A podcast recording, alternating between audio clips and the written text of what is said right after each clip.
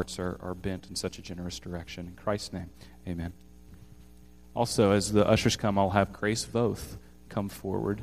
Um, or as the ushers always come and gone already. Oh, see? I'm lost. Uh, You're good, but okay. I think I think Brent got him all flustered with the email thing. Yeah. So poor, the offering already happened, so we could do it again maybe. But um, Grace, come on up. Where are you, Grace?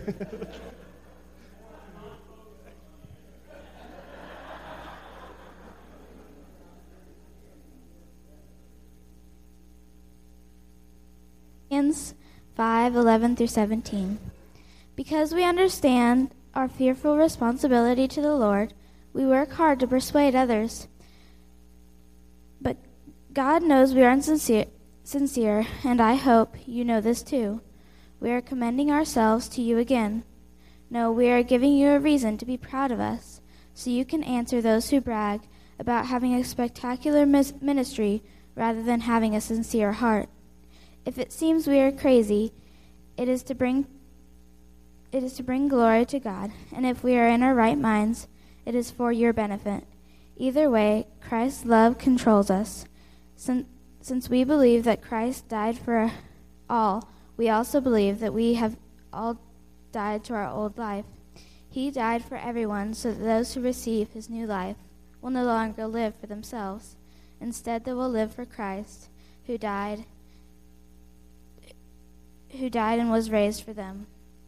So we have stopped evaluating others from a human point of view. At one time, we thought of Christ merely as of a human point of view. How differently we know him now. This means that anyone who belongs to Christ has become a new person. The old life is gone, the new life has begun.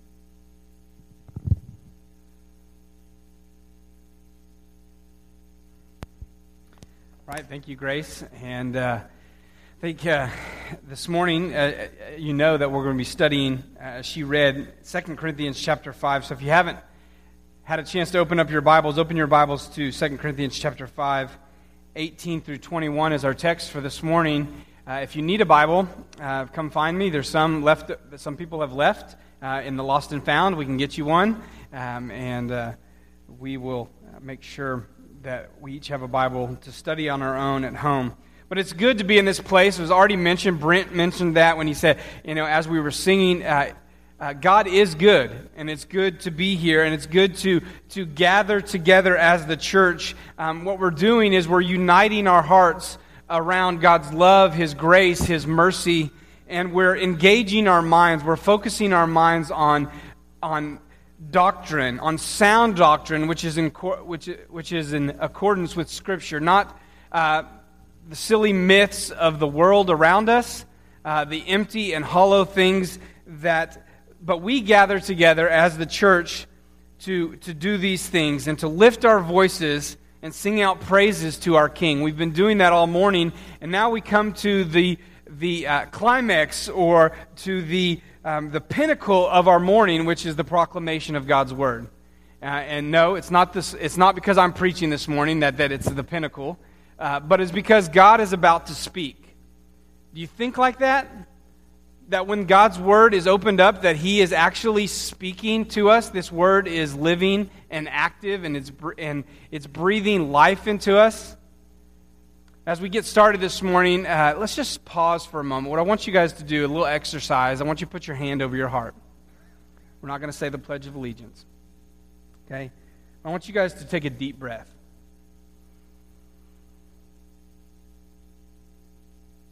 Let it out. Okay? Take another deep breath. Let it out. Is your heart beating? Yes? Are you alive? Air is going um, in your lungs, are being filled up. Blood is pumping through your veins. Church, we're alive. We're not dead. We're not dead physically. And to those of us who trust and believe in Jesus Christ, we are not dead spiritually any longer. Some of us have come here this morning, and um, just because there's uh, our hearts beating and there is lungs fill, uh, there's air filling our lungs doesn't mean that we're without pain doesn't mean that we're without uh, uh, physical or emotional spiritual, social pain. There's some deep seated things that are going on, but don't skip past the fact that we are alive, that we are breathing, and that is in itself a blessing. You know, as we think about the project, the things that have been going on in the world around us, and, and just as drilling water wells, water is a blessing from the Lord. But we have something so much deeper and so much richer, as was mentioned on the video, than just physical water or physical breath. We have life by this very word that we're about to open up. This word has brought us life. And so we're going to study it with that kind of intensity, with that kind of understanding that God is about to speak. And so let those of us who have ears hear what God is about to say to us this morning. If you haven't already, uh, open your Bibles to Second Corinthians. We'll be studying this passage. Um, as we get into this, let me give you a little context. Let me remind you of the, the city of Corinth where Paul was. This, he went there on his second missionary journey, and he went to this city that was, that was prosperous and large. It was a large commercial city, uh, one of the leading cities in Greece at that time. It was marked by wealth and, and diversity and immorality. Um, Paul stayed there for about two years working as a tent maker. And he shared the gospel with those that he met, and the church was planted. And Paul, this letter that we're getting here, the Second Corinthians letter, is actually the fourth letter that Paul has written to this troubled church. This is one of the most troubled churches that Paul deals with. And in this letter, we see his heart um, for, for, for, why, for dealing with this, this congregation that he loves. So, turning our attention to our passage, starting in verse 18, inspired by the Holy Spirit, Paul writes All this is from God, who through Christ reconciled us to himself and gave us the ministry of reconciliation. That is, in Christ, God was reconciling the world to himself, not counting their trespasses against them, and entrusting to us the message of reconciliation. Therefore, we are ambassadors for Christ God making his appeal through us. We implore you, on behalf of Christ, be reconciled to God. For our sake, he made him to be sin who knew no sin, so that in him we might become the righteousness of God. Let's pray. Father, we thank you uh, for this text. We thank you for the opportunity that we have to gather together to open your word. Lord, I pray that you would just um, speak through me, that you would actually uh, make me transparent, that all we hear and all we see today is you. Lord, help us to focus and engage our hearts and our minds around your word and the message that you have for us today and our responsibility in, with what you've entrusted us to.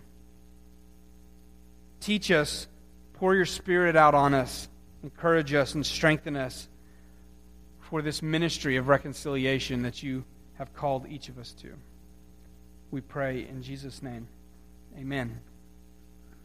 So, as we look, we begin in verse 18, and verse 18 really lines out for us the, uh, the outline for this morning. We, you have notes in your bulletin that have the outline but this is kind of what, it, verse 18, look at it with me. It says, All this is from God, who through, Christ, um, who through Christ reconciled us to himself and gave us the ministry of reconciliation. So you've got really just two points here um, in our sermon this morning. You've got um, our um, God, who through Christ reconciled us to himself, and then you got um, the phrase, gave us the ministry of reconciliation. So we've got our reconciliation, which in your notes I put my because I wanted you to feel that this was a personal thing.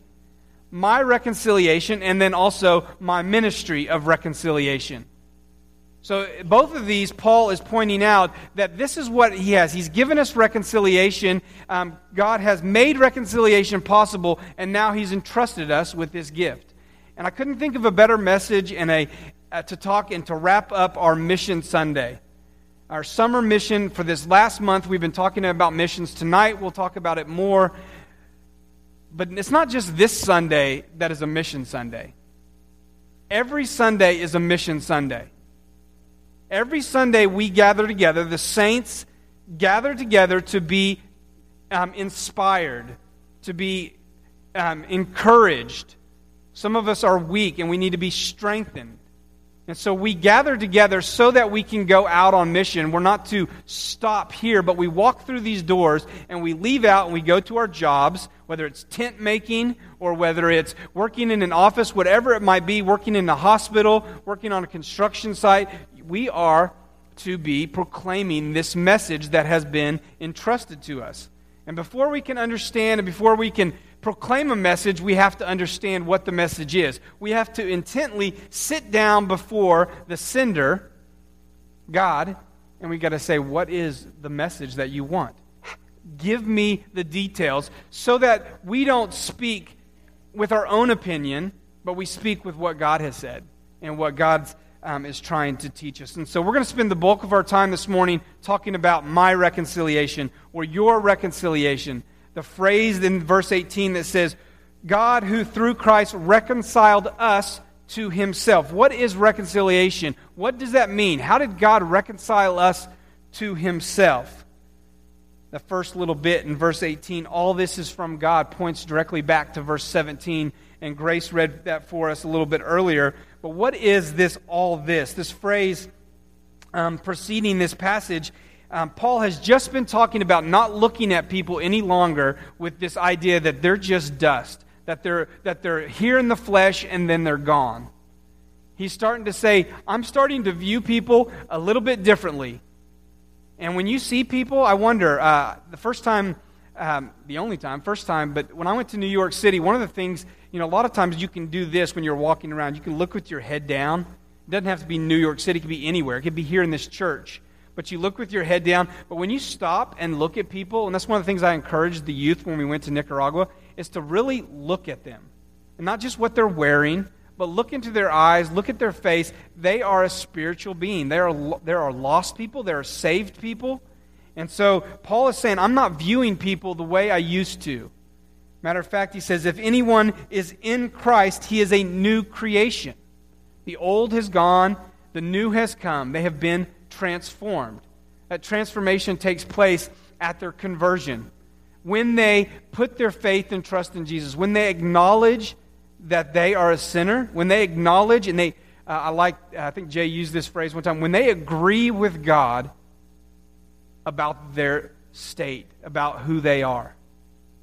When you agree with God and the fact that, that you are that sinful, that you have rebelled against Him, that you um, have hated his laws, when you agree with that and then you know that you need a Savior and you put your trust in him, then you are converted and you are transformed, which is what Paul is talking about here in this passage. And, and all this is meaning that it is from God. Total transformation is from God. God is the initiator. He transforms us from the inside out. John MacArthur writes Sinners cannot be reconciled to God on their own terms. Unregenerate people have no ability to appease God's anger against sin, satisfy his holy justice, or conform to his standard of righteousness. They are guilty of fatally violating God's law and face eternal banishment from his presence. But God alone has designed the way of reconciliation and only He can initiate the reconciliation of sinners. Ephesians 2:8, one of the verses that we love to quote in the church, makes this clear. For by grace you have been saved through faith, and this is what? Gift of God. Not of your own doing, but this is a gift of God. Exactly. It's not as a result of works, so that no one can boast. It is a gift of God. It is initiated by God. It's not of your own doing. The basic premise of every false religion is that, um, it, is that Satan, or, or that Satan gives this lie, this false religion, is based on moral and religious effort and achievements. Every religion, think about it it's what can I do for God? How can I build up my spiritual resume? How can I um, perform better so that He will like me more? So that I can appease Him, so that I can have peace with Him. Okay, that, that's the basic premise. And, and we think that that's just outside the church, but I, I think sometimes in the church we feel that same way. Sometimes in the church, there are those of us, and I am one of them, that has, has thought through this that, man, I just need to go to church. I need to behave better. God, if I could just stop lusting, then, then you would like me better. And that's not true. He likes me enough that he sent his son to the cross. He loves me enough that he did that. And so it's not by my effort, it's not by anything that I do, but God initiates. Have you ever seen those, um, those games that used to be played? I don't even know. I'm probably too young to remember these, maybe not. Uh, but those the vibrating games they have the football players, you know, and you've got you got different guys on each side, and they're connected magnetically or whatever it is, and they the vibrate. You turn the board on, and it starts vibrating. It shakes, and the players need to go towards the winners would go to that goal. Anybody remember those? I got a few head nods. People kind of remember those, but they they never went where you wanted them to go. Am I right? They would always, when they started vibrating, they'd always start vibrating off. Kind of sounds like all of us are like sheep and have gone astray. No one is going towards the goal, towards the prize where we're supposed to go, supposed to go. But unless God, or unless the player in this instant, reaches down physically and turns a heart towards him, they're not going to come towards him. God is the initiator. Scriptures always portrays God as the one eagerly reaching out to those who have rebelled against him, not us reaching out to him. Matter of fact, it portrays us differently, and we'll see that as we talk about Jonah in August, but running away from God. In Genesis 3 8 and 9, um, God said to Adam, after he had sinned and he was naked and he and Eve were hiding, He said, Where are you? And ever since then, God has been actively seeking those that are hidden and those that are ashamed and those that are in sin. He is actively seeking and saving the lost. To, to, to hammer home this point of God being the initiator, listen to Ezekiel 36, 25 through 27, and, and how many times I is used, talking about God, the personal pronoun here. I will sprinkle clean water on you, and you shall be clean from all your uncleannesses. And from all your idols I will cleanse you. And I will give you a new heart, and a new spirit I will put within you. And I will remove your heart of stone and um, from your flesh, and give you a heart of flesh and I will put my spirit within you and cause you to walk in my statutes and be careful to obey my rules. And then in John 6 44, again, Jesus says the same thing. He says, No one can come to me unless the Father who sent me draws him. God is the initiator. It is all through God. He is the one that wants reconciliation. If it was left up to sinful people, we wouldn't want to be at peace with God. We wouldn't want reconciliation.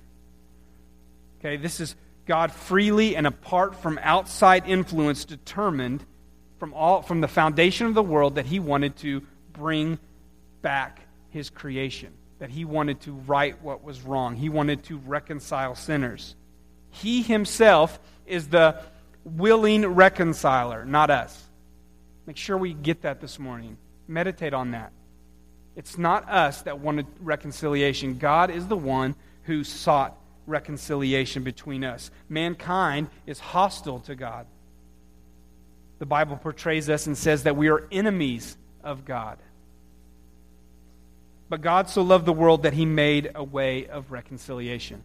This is the heart of the gospel. This is the good news of the gospel. Okay, this is the message that we are to proclaim that we that there is a God who wants you to be in close relationship with him. The next thing we see as we look at verse 18, all this is from God. God is the initiator through Christ. And this is actually paralleled in verse 19. So 18 and 19 are saying basically the same thing, just in a little different words. The phrase through Christ and in Christ is, is, is telling us that Christ is the means of reconciliation. It's not by anything outside. You can't come and have peace with God in any other way other than Jesus Christ. He is the means. I was reading one commentary, and they were talking about um, that, that Christ is the agent of reconciliation. He is the one that brings about reconciliation, and the agency operates. How do they? How does this reconciliation happen? The agency, God operates by the union between the Savior and the sinner between our Savior and the one who would believe. That's how reconciliation is possible. That's how peace with God is possible. It's between the union. That's why it says in Christ. Paul is uses this phrase over and over, and I think sometimes we throw it around and we just don't quite get what, what he's saying. In Christ. I sometimes sign letters or something in Christ. What's that saying? That's saying through Christ, and because of union with Him, we can have peace with God. I um, recently read an article um, announcing that the Pope Francis would be offering plenary uh, indulgences for those uh, that followed him on Twitter. And um, we, we laugh at that, and sometimes we not laugh, but we think, man, that's sad. You guys don't know what uh, indulgences are, this is what Martin Luther nailed. This was his big beef 95 of them actually, that he put on the, 90, that he put on the door in Wittenberg. He said, This is wrong. That anybody can uh, that make peace with God other than Christ. And so, what, what, the, the, what the Pope and the Catholic Church maybe is saying is that if you, um, if you follow me on Twitter or if you come through me, then you can have peace with God. And that's just not true. But that's not so far fetched um, we might not believe that, but we also, but I already said we believe maybe by our works we can be close to God. Not just the Catholic Church. That's that's that's epidemic in, in our church and evangelical churches everywhere, where by our performance, by how good we act, how often we go to church. Uh, one of the things we are in Nicaragua. Um, they're highly into Catholicism, and it's a little different maybe than the Catholicism that we see here, maybe not. But they say um, there's some idol worship. But one of the guys that they met said, um, "You know what I like? Being, why I like being Catholic is because I can I can uh, I can go to mass or I can go to confession, and then right after that, I can go have um, uh, I can go get drunk, and then have several different women, and then the next day confess." and come back. There's no peace with God. That's not peaceful. You have to do it over and over. And so coming to God um, is only through Christ. That is, the, that is the heart of the gospel. That, again, is, is the message of good news that God wants to reconcile us to himself. But God, being so rich in mercy, has graciously and sacrificially, through his Son, reconciled us to himself. This word, um, we're finally getting to this, this word reconcile or reconciliation uh, is, is words that you'll only find in Paul's writing. Okay, Paul writes that in the New Testament, uh, and this word literally means to change or to exchange. Okay, to change from enemies to friendship. And if, if you're here this morning and you're walking around just uh, thinking that you, and you don't trust in Christ and you think that, that you're not at odds with God or that you're not enemies, that, you know, you're singing the, the Doobie Brothers song, Jesus is just all right with me, you know, it's not true. Okay, you are, are hostile between, there's, there's this gap, this separation, this great divide, and it's caused by sin. And so God wants to make this right. He doesn't like that he can't have fellowship with his creation. Romans 5 9 through 11 says it this way Since therefore we have been justified, meaning standing before God just as if I'd never sinned, by the blood, by his blood, by Christ's blood, much more shall we be saved from him from the wrath. How um, much more shall we be saved by him from the wrath of God? For if while we were enemies, were reconciled to God by the death of his Son, much more, now that we are reconciled, shall we be saved by his life. More than that, we also rejoice in God through our Lord Jesus Christ, through whom we have now received reconciliation. It is through Christ, only by union with Christ, a fellowship, a relationship, trust and believing in Him, that we can have peace with God, that we can be reconciled. And one point that I want to make sure that we, we don't that we don't uh, that we make sure that we understand correctly is that hatred alone is on our part. A lot of times when we think of reconciliation, um, or you think about your wife, husband and wife, okay? A lot of times if there's if there's conflict going on in your family, it's it's both sides are well, you did this and you did that. Okay, and so there needs to be reconciliation. But with God, it is all on us. God never hated us. Okay? We need to understand, and this is important, it is not God who needs to be reconciled. It's us that needs to be reconciled. It's not God that needs reconciliation, it is us. We need to be brought near to Him. His ju- he is a just God, which means his wrath must be poured out on sin. He can't um, allow sin to go unpunished. Otherwise, he wouldn't be just. Okay? And so we are sinful to our core. But he is also merciful, and he desires that all men be at peace with him. So he is patiently waiting. And being in Christ makes that res- reconciliation possible. Now, I just want to talk a little bit about the, the phrase the world. In verse uh, 19, verse 18, it says this it says, reconciled us to himself. And then in verse 19, kind of the same language, it says that in that is in Christ or union with Christ, God, the initiator, was reconciling the world to himself. So what does it mean when it says the world?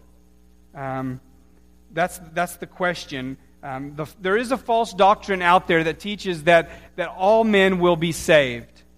This is called universalism.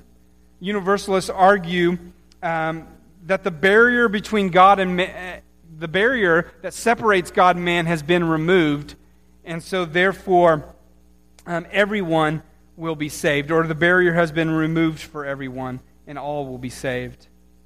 Uh, we know that that's that we know that people go to hell. The scripture tells us that. Jesus warns over and over.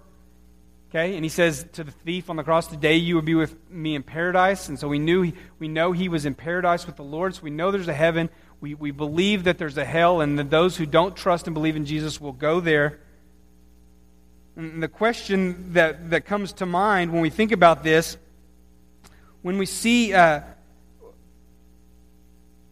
the question that arises that is if Christ paid the penalty for everyone's sins, how could God sentence people to hell for sins that Christ already paid for on the cross?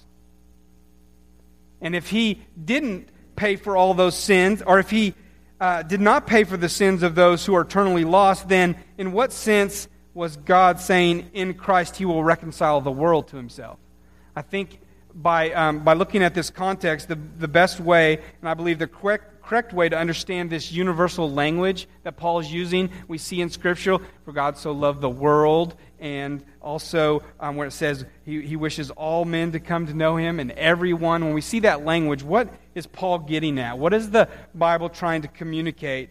Um, I think this is referring to the type of person, meaning not just, um, not just Jews, but also Gentiles. Okay, God is seeking reconciliation, uh, and He wants people from every tribe, every nation, race, language, upbringing, political party, ethnic group, social class, and shoe size. He wants everybody to come to salvation. We know that everybody won't, but he wants everybody to come. And so when the Bible talks about this, he's talking about this language of, of wanting, uh, wanting every type of person, every people group, every tongue, every nation. And before we get to our second point, we're ta- we've been talking about reconciliation, my reconciliation, your reconciliation, those of us who have been redeemed, the, the reason why, the how, that it's through Christ that we've been reconciled to God. But before we get to the second point, which is our message of reconciliation, um, we're going to look at verse 21, which is one of the most fantastic verses in all of Scripture because it lays out um, the how it's possible to have peace with God. It answers questions like how can an absolutely and infinite holy God be reconciled to sinners? How can his just and his holy law, which demands condemnation and punishment of all who violate it, be satisfied? How can those who deserve no mercy receive it? How can God uphold true righteousness and also give peace? How can the demands of both justice and love be met? And in this one sentence, it discloses the full meaning of, the, um, of this word reconciliation and reveals the essence of atonement. This is the heart of the gospel message. Let's read it together. It's on the screen. Let's read it aloud. Starting uh, verse 21 here. For our sake, he made him to be sin who knew no sin, so that in him we might become the righteousness of God. The first phrase there, let's just break this apart. Um, he made. Okay, it's for our sake. He made, meaning that God is the initiate, initiator. He initiated and He applied it. Sinners cannot devise their own plan on how to have peace with God. Okay? They cannot make their own approach to God. Second phrase there. He made him to be sin who knew no sin. This clearly points to the only possible sacrifice for sin in the Old Testament, they sacrificed bulls and goats all the time. And then in Hebrews, the writer of Hebrews says uh, it was never intended for the blood of bulls and goats to save. There's only one sacrifice. It eliminates every human who ever lived because all have sinned and fall short of the glory of God. The only one that knew no sin was Jesus Christ, the perfect sacrifice for sin, the Lamb of God. John MacArthur writes it this way He says, The sacrifice for sin would have to be human being, for only a man could die for other men. Yet he would ha- also have to be God, for only God is sinless. And that narrows the field to only one the God man, Jesus Christ. This is why Jesus had to go to the cross because he was the only one that was perfectly 100% man and 100% God. He is the only one that was, with, was without sin. And this verse tells us it was, they had to be without sin. So he made him um, to be sin who knew no sin. Think about this phrase, to be sin. It's very important for us to understand this this morning, this phrase. It does not mean that Christ became a sinner. It doesn't mean that, that he was punished for any of his own sins. When it says that he became a sinner, or when he became, uh, when he became sin or to be sin, it doesn't mean that, um, that he committed those sins and that he was uh, being held accountable for them. What this is talking about uh, is, that, is that the Father treated him as if the sins were his own. Remember how Pilate said, Surely this man is innocent. And the Roman centurion, surely, surely this man was innocent. They knew he was innocent, and yet they punished him. And so God, too, knows that his son is sinless and innocent, and yet puts the full weight of all of our sins, everyone who would believe in him, on his shoulders. And this is what it means that he became sin or to be sin. It was charged to his account instead of, instead of ours. All those sins were charged against him as if he had personally committed them, but he was sinless. Isaiah 53, 4 through 6 tells us this Surely he has borne our griefs and carried our sorrows. Yet we esteemed him stricken, smitten by God, and afflicted. But he was wounded for our transgressions, he was crushed for our iniquities. Upon him was the chastisement that brought us peace, that made reconciliation. And with his stripes we are healed. All we like sheep have gone astray. We have turned, all of us, every one of us, to his own way. And the Lord has laid on him the iniquity of us all. The last phrase so that in him we might become the righteousness of God. This is the great exchange that we see in Scripture um, the substitutionary atonement. That Jesus, that Jesus became sin, even though he was sinless. He became sin for us, so he was perfect and holy and good, and he was and he be, he was all of the, our sin was charged to his account, and what was given to us was righteousness of God. We are now covered by his righteousness. So when God looks at us, he sees his son's righteousness. He sees the perfection. He sees the, the holiness in his son to those who would believe, those who are united in Christ.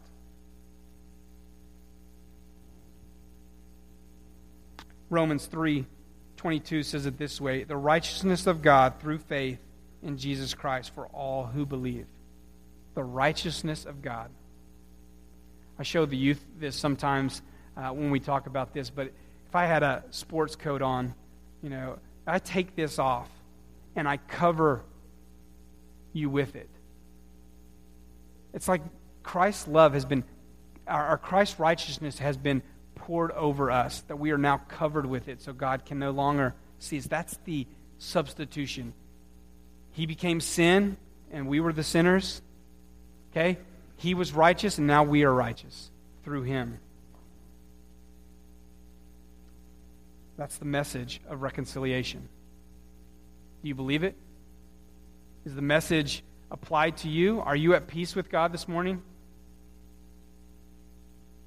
He says, Paul says in verse 20 here at the end, we implore you, on behalf of Christ, be reconciled to God. If you're not reconciled to God, I beg you to be reconciled to God.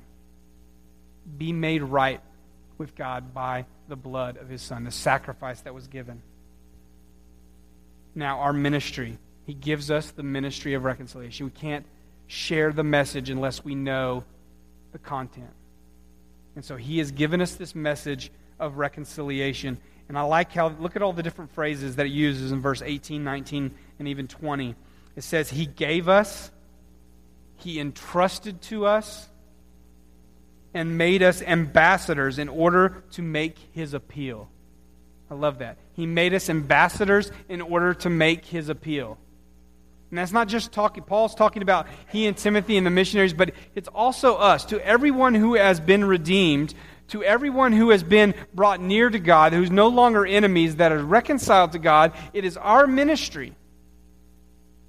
It is the word there in, in verse. Um, verse 19, it says, uh, entrusted to us the message of reconciliation. That's the same word, logos. That's the same word as used in the, the word became flesh. It's an important word, it's an important message, and to use the language of entrusting it to us, it's valuable. Have you ever been entrusted with something very valuable? Okay, I took students, uh, Emily and I, we took some students to Nicaragua, and their parents entrusted them to our care. That's nothing compared to this. This message of reconciliation that God has said, I am I've reconciled you so that you can reconcile. So that you can beg people on behalf of Christ to be made right with God. Ambassador, this word um, is purposely chosen and it points to a spokesperson that represents the king. Ambassadors must speak only the words that God has revealed. We must not utter our own opinions um, that conflict with God's message. We are not the messengers, we are the senders. Or, sorry, we are the messengers, not the senders. God is the sender of the message. And so, the reason I had us put our hands over our hearts this morning and take deep breaths, everybody do it again. Make sure, make sure you're awake. You're alive. And if you've been reconciled, you've been entrusted with this message.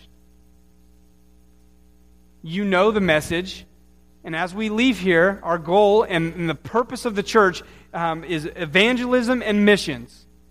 Okay, our, our discipleship and missions. We want to, we want to, to equip the saints so that when they leave this place, they can share the message of re- reconciliation how to have peace with God. And so that's what we've been tasked with. I hope you feel the weightiness that God has entrusted this to you. Okay, go read Matthew 25 about the parable of the talents and see how it talks about what, what the, the owner has been given. It's talking about physical talents like gifts and abilities and treasures. But think about this message that he's entrusted to us and how we're supposed to be on mission and share that with the world around us. Let's pray. Father, I thank you uh, for this opportunity that we have to gather together. Lord, I thank you for your word. Uh, even uh, the preparation and the time that I put into studying this word and to uh, proclaiming it, God, it's still uh, heavy. Help me to meditate on it. Help us in this, this room to really uh, think through what it is exactly you've done for us through your Son. How we were enemies and how we've been brought near to you. We were once haters of you, aliens, but now we are no longer strangers and haters, but we are called friends. That we are sons and daughters, that we are brought into fellowship with you. You have made it right, God, not us. We put our trust, we put our hope again this morning in Jesus Christ. God, if there's someone here this morning who's never done that, who's never put their hope and their trust in Him, I pray that you would, by your Spirit, just call them, beg them to be reconciled to you, to be made right with you through the blood of Jesus. He was our substitute. He took our sin and, gave us His righteousness. So, Lord, we thank you for that. Lord, help us to be great ambassadors for you, making your appeal to the lost world around us. It's in Jesus' name.